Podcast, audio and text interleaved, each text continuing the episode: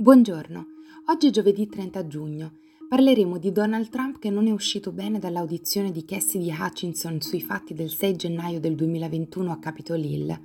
Poi andremo in Colombia dove c'è stata una delle peggiori rivolte carcerarie di sempre e infine nello Yemen dove la moneta vale sempre di meno.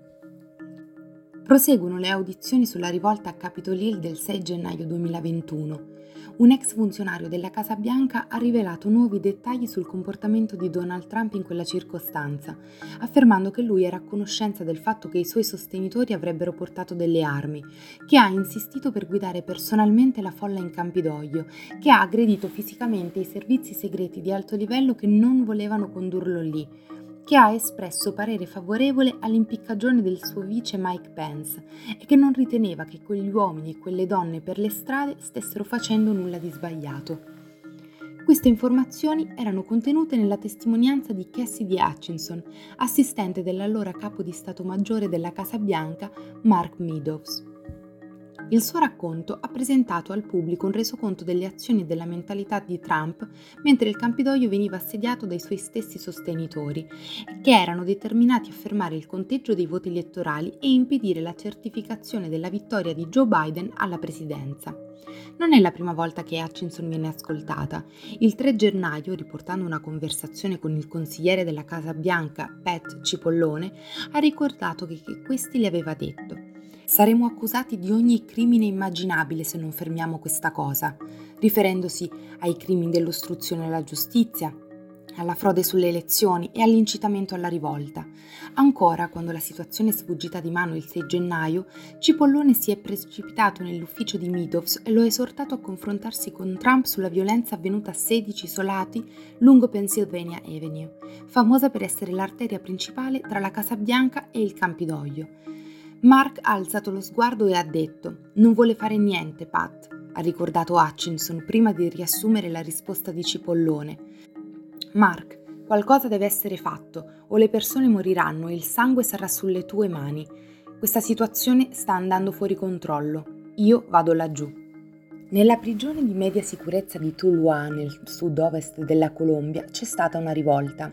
In uno dei padiglioni che conteneva circa 180 detenuti è stato appiccato un incendio, dando fuoco ai materassi disponibili e provocando delle fiamme incontrollabili che hanno ucciso oltre 50 persone e ferite almeno 30. Secondo i funzionari che si stanno occupando delle indagini, la rivolta è seguita a un tentativo di fuga fallito.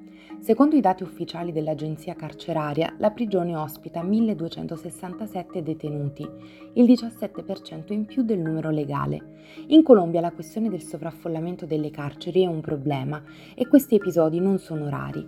I posti disponibili sono oltre 80.000 a livello nazionale, ma i detenuti sono circa 97.000.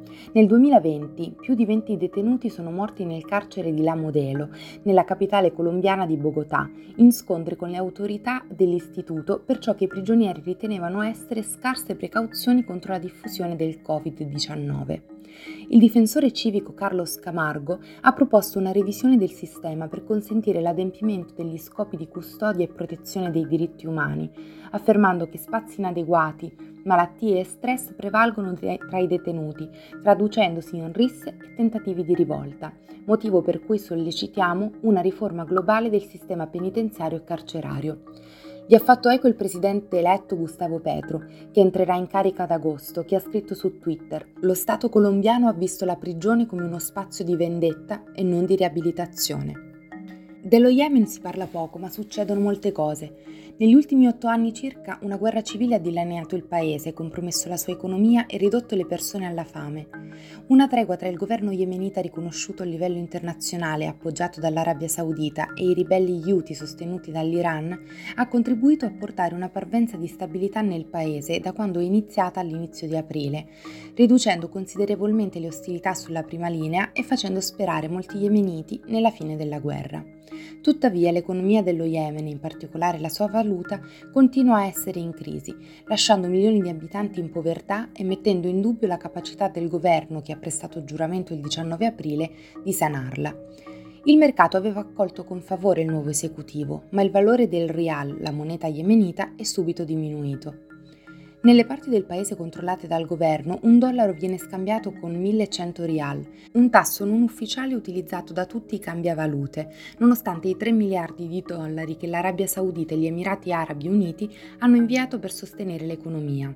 Invece, nei governatorati Houthi questo cambio vale 557 rial. La svalutazione della moneta si somma al problema dell'inflazione, della disoccupazione, del calo delle esportazioni e soprattutto della crisi umanitaria.